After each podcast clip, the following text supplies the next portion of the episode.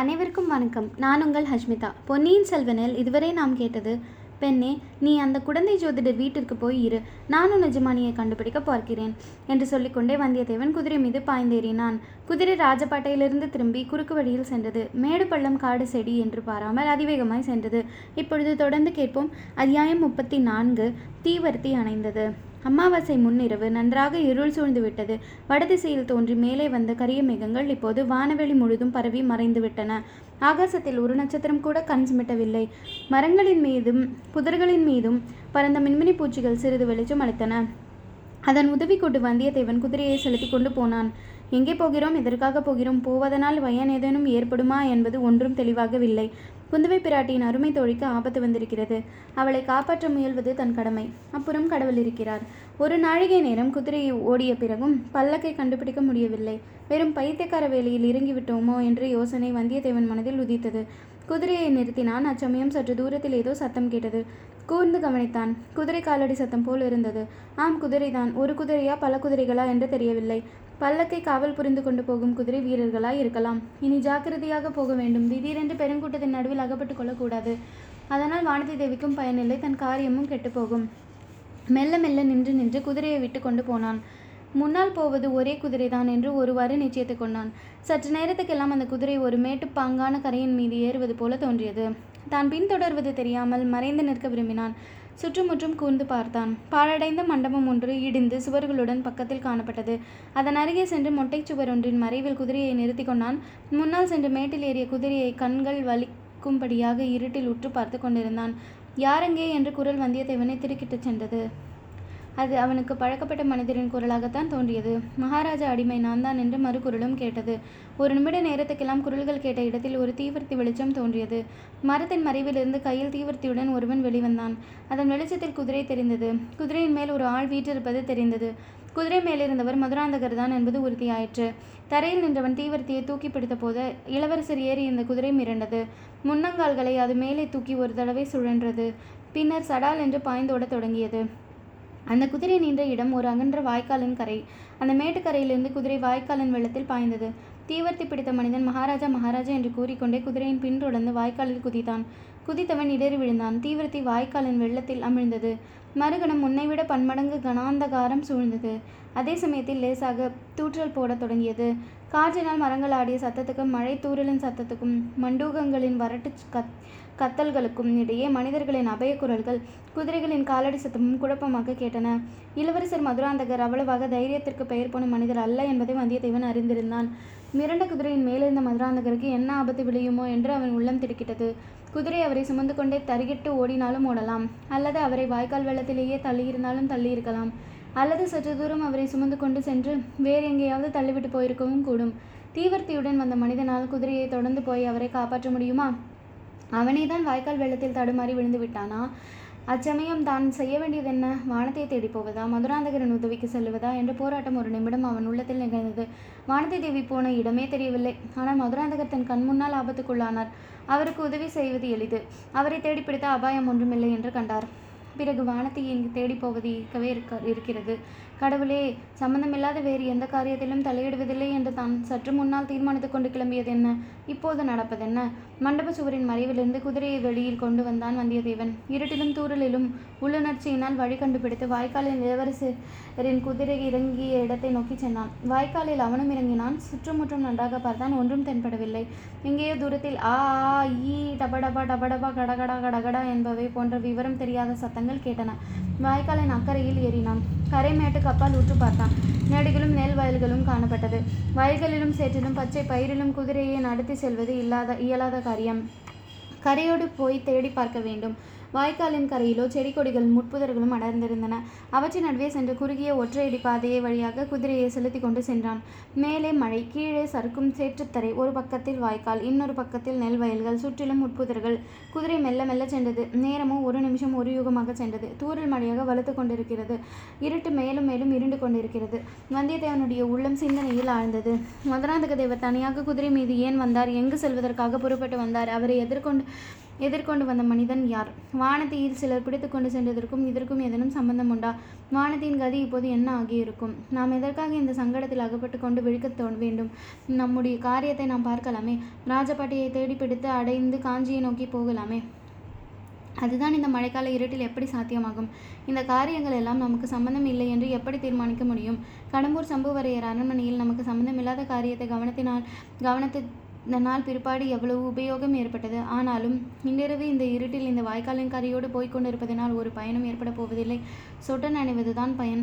குதிரை எங்கேயாவது இடறி விழுந்து காலை ஒடுத்துக்கொண்டால் பிரயாணமே தடைப்பட்டுவிடும் திரும்பி சென்று அந்த பாழும் மண்டபத்தை அடைய வேண்டியதுதான். மழை விட்ட பிறகுதான் மறுபடியும் புறப்பட வேண்டும்.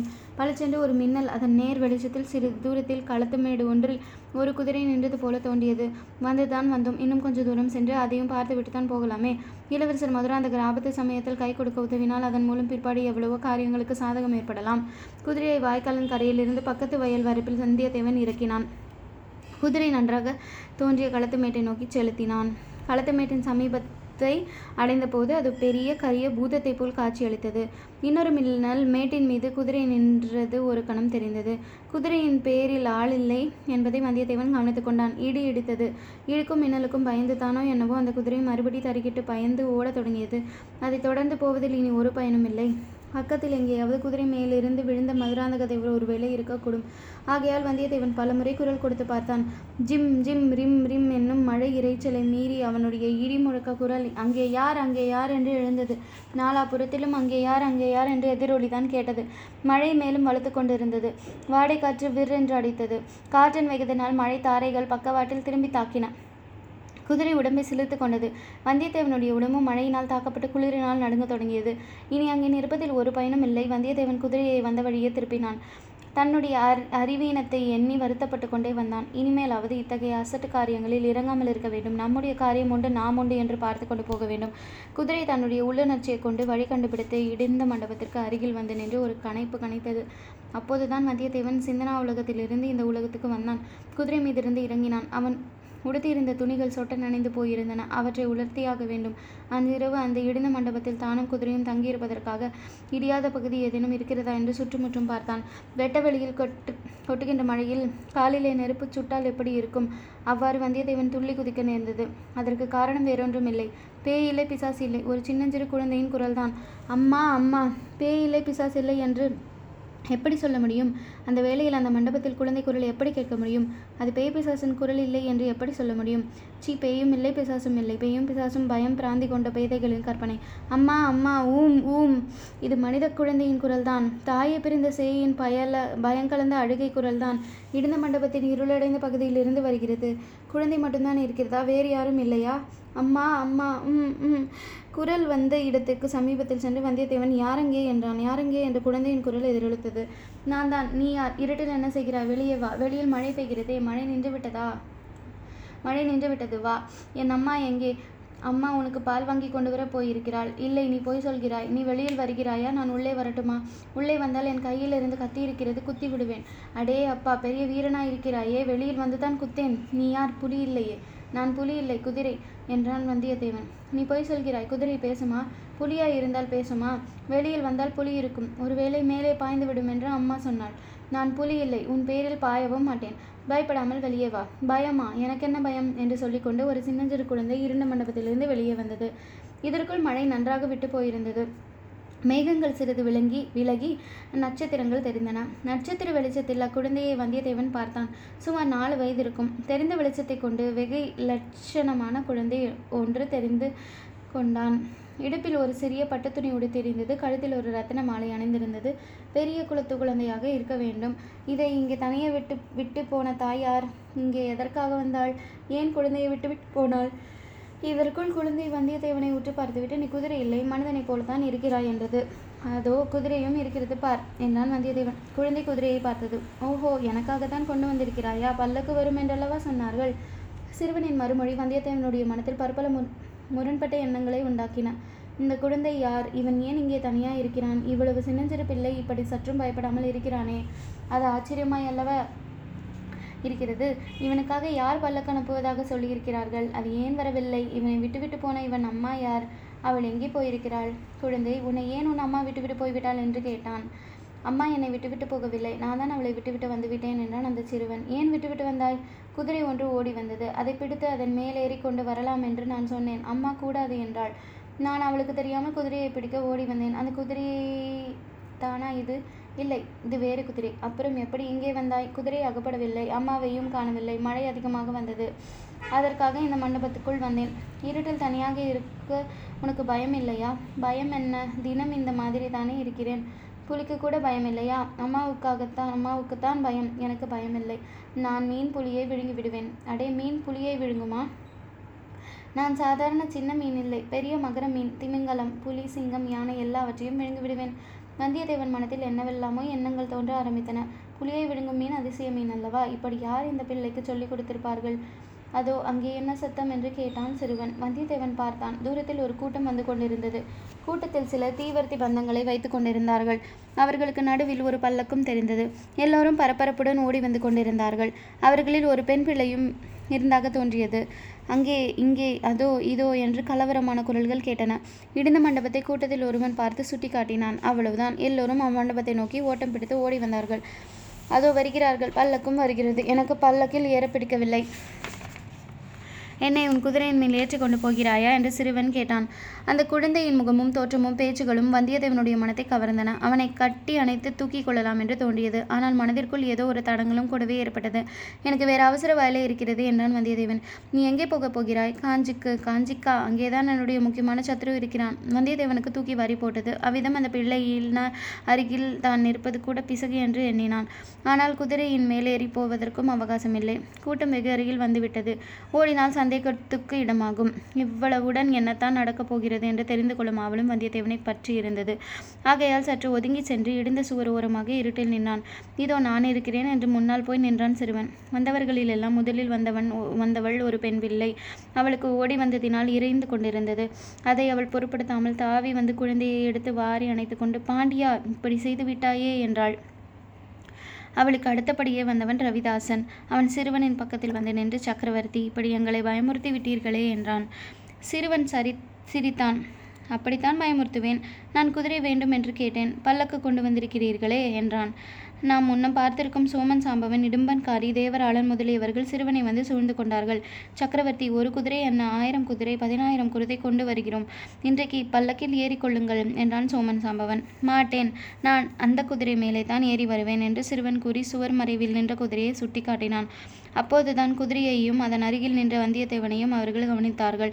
ரவிதாசன் முகத்தில் வியப்பும் தீலும் குரோதமும் கொழுந்து விட்டு எறிந்தன இரண்டடி முன்னால் சென்று அடப்பாவி நீ எப்படி இங்கே வந்தாய் என்று கேட்டான். அட பிசாசே கோடிக்கரையிலிருந்து நீ எப்படி இங்கே வந்தாய் என்று கேட்டான் வந்தியத்தேவன். ரவிதாசன் ஹா ஹா என்று சிரித்தான். நீ என்னை உண்மையாகவே பிசாஸ் என்று நினைத்து கொண்டாயா? என்று கேட்டான். சிலர் செத்துப்போன பிறகு பிசாஸ் ஆவார்கள் நீ உயிரோடு இருக்கும் பிசாசு என்றான் வந்தியத்தேவன். இதற்குள் சிறுவன் அவனோடு சண்டை போடாதே அவனை எனக்கு ரொம்ப பிடித்திருக்கிறது. இருட்டில் எனக்கு துணையாயிருந்தான். புலி வந்தால் கொன்று விடுவதாக சொன்னான். அவனும் நம்மோடும் வரட்டும் என்றான். ரவிதாசன் சிறுவன் அருகில் சென்று சக்கரவர்த்தி அவசியம் அவனை அழைத்து போகலாம். தாங்கள் இன்றைக்கு ஒரு நாள் பல்லக்கில் ஏறிக்கொள்ளுங்கள் என்றான். சிறுவன் அவ்வாறே பல்லக்கை நோக்கி சென்றான். ரவிதாசன் வந்தியத்தேவனை மறுபடியும் நெருங்கி இப்போது என்ன செய்ய போகிறாய்? என்று கேட்டான். நீ அல்லவா சொல்ல வேண்டும்? எங்களுடன் வந்துவிடு. எங்களுடைய ரகசியமும் உனக்கு முன்னமே அதிகம் தெரியும். இப்போது இன்னும் அதிகமாக தெரியும். உன்னை விட்டுவிட்டு நாங்கள் போக முடியாது. வந்துவிடு. உங்களுடன் நான் வர மறுத்தால் முடியாத காரியம். நீ பெரிய சூரன் என்பதை அறிவேன். ஆயினும் தாங்கள் இருபது பேர் இருக்கிறோம். எங்களிடம் தப்பி நீ போக முடியாது. உயிரோடு தப்ப முடியாது என்று தானே சொல்கிறாய். நீ இளம் பிராயத்தவன். உலகத்தில் சுகங்கள் ஒன்றையும் அனுபவியாதவன். எதற்காக வீணுக்கு உயிரை விட வேண்டும்? வீணுக்கு யார்தான் உயிரை விடுவார்கள்? உங்களுடன் வர சொல்லுகிறாயே எங்கே கூப்பிடுகிறாய்? நீங்கள் எங்கே போகிறீர்கள்? அப்படி கேள் சொல்கிறேன். பழுவூர் இளையராணியிடம்தான். ஓஹோ அப்படித்தான் நினைத்தேன். இளையராணி என்று எங்கே இருக்கிறாள்? இளையராணி இத்தனை நேரம் இத்தனை நேரம் திருப்பரம்பயம் வந்திருப்பாள். நீ வருவாயா மாட்டாயா? நானும் அந்த பக்கத்தான் போக வேண்டும். வழிகாட்ட யாருமே இல்லையே என்று பார்த்தேன். நல்ல வேளையாக நீ வந்த சேர்ந்தாய். போகலாம் வா என்றான் வந்தியத்தேவன். இதற்குள் சிறுவன் பல்லக்குள் ஏறிக்கொண்டான். பல்லக்கு நகர்ந்தது. அதை சுற்றிலும் தீப்பந்தங்களை பிடித்துக்கொண்டு பலவித கோஷங்களையும் எழுப்பிக் கொண்டும் ரவிதாசனுடைய கோஷ்டியார் சென்றார்கள். வந்தியத்தேவனும் அவர்களை தொடர்ந்து சென்றான். அவன் உள்ளத்தில் பல்வேறு எண்ணங்கள் அலைப்பாய்ந்தன. வானதியின் கதி என்ன? தெரியவில்லை. மதுராந்தகர் என்ன ஆனார் தெரியவில்லை. தன்னுடைய கதி இன்றிரவு என்ன ஆகப் போகிறது அதுவும் தெரியவில்லை. கடம்பூர் மாளிகையில் அன்று கண்டிருந்த சதி செயலை விட பன்மடங்கு சதி செயலை பற்றி இன்று நேர்முகமாக அறிந்து கொள்ளப் போகிறோம் என்பதில் சந்தேகமில்லை. அந்த வரையில் பிரயோஜனமாகத்தான் இது இருக்கிறது. ஆனால் அதற்கு பிறகு என்ன நடக்கும்? தன்னை உயிரோடு தப்பிச் செல்ல இவர்கள் விடுவார்களா? இவர்களோடு சேர்ந்து விடும்படி தன்னை கட்டாயப்படுத்துவார்களா? மாட்டேன் என்று சொன்னால் பலியிடத்தான் பார்ப்பார்கள். ஒருவேளை மறுபடியும் நந்தினியின் தயவினால். பழுவூர் இளையராணியின் பெயரை ரவிதாசன் கூறியதும் அவர்களுடன் போகத்தான் இணங்கிவிட்டதை வந்தியத்தேவன் நினைத்து பார்த்தான். அது அவனுக்கே வியப்பை அளித்தது. மாயை என்றும் மோகம் என்றும் பெரியோர்கள் சொல்வது இதைத்தான் போலும். அவள் எவ்வளவு பயங்கரமான சதி செயல்களில் ஈடுபட்டிருக்கிறாள் என்பது அவனுக்கு தெரிந்துதான் இருந்தது. ஆயினும் அவளை சந்திப்பதற்கு ஒரு சந்தர்ப்பம் கிடைத்தது என்றால் அதை பயன்படுத்தி கொள்ள அவன் மனம் ஓர் ஆர்வம் எழுந்தது. அடக்க முடியாமல் தன்னை மீறி எழுந்தது. யோசித்து பார்ப்பதற்கு முன்னால் அவன் வாய் வருகிறேன் என்று பதில் சொல்லிவிட்டது. ஆனால் வேறு வழிதான் என்ன? ரவிதாசன் கூறியதைப் போல் இத்தனை பேருடன் தன்னந்தனியாக சண்டையிடுவது சாத்தியமில்லை. சிறிது அவகாசம் கிடைத்தால் தப்பி செல்வதற்கு ஏதேனும் ஒரு உபாயம் தென்பட்டாலும் தென்படலாம். அத்துடன் இந்த சதிகார கூட்டத்தை பற்றியும் அவர்களிடத்தின் நோக்கத்தையும் பற்றியும் இன்னும் தெளிவாக அறிந்து கொள்ளலாம். காஞ்சிக்கா போகிறாய். அங்கேதான் என்னுடைய முக்கிய சத்ரு இருக்கிறான் என்று அந்த சின்னஞ்சிறு குழந்தை மழலை மொழியில் கூறியது. அடிக்கடி வந்தியத்தேவனுக்கு நினைவு வந்து கொண்டிருந்தது. அந்த சிறுவன் யார்? அவனை சக்கரவர்த்தி என்று இவர்கள் அழைப்பதேன் முக்கிய சத்ரு என்ற சிறுவன் யாரை குறிப்பிட்டான்? இந்த கேள்விகளுக்கெல்லாம் அவனுடைய மனத்தில் பதில்கள் தோன்றிக் கொண்டிருந்தன. நினைக்க நினைக்க பயங்கரம் அதிகமாகி கொண்டிருந்தது. கடவுளே இவற்றுக்கெல்லாம் முடிவு எப்போது? வெகு சீக்கிரத்தில் என்று அவனுக்குள் ஒரு குரல் சொல்லிற்று. அந்த அதிசய ஊர்வலம் போய்கொண்டே இருந்தது. வயல்கள் வாய்க்கால்கள் வரப்புகள் காடு மேடுகளை தாண்டி ஒரு கணமும் நிற்காமல் போய்கொண்டிருந்தன கடைசியாக வெள்ளப்பெருக்கெடுத்து ஓடிய மன்னி நதியையும் தாண்டி அப்பால் திருப்பெரும்பயம் எல்லையை அடைந்தது. பள்ளிப்பனையை சுற்றிலும் மண்டியிருந்த காட்டுக்குள்ளும் பிரவேசித்தது. தொடர்ந்து கேளுங்கள். நன்றி வணக்கம்.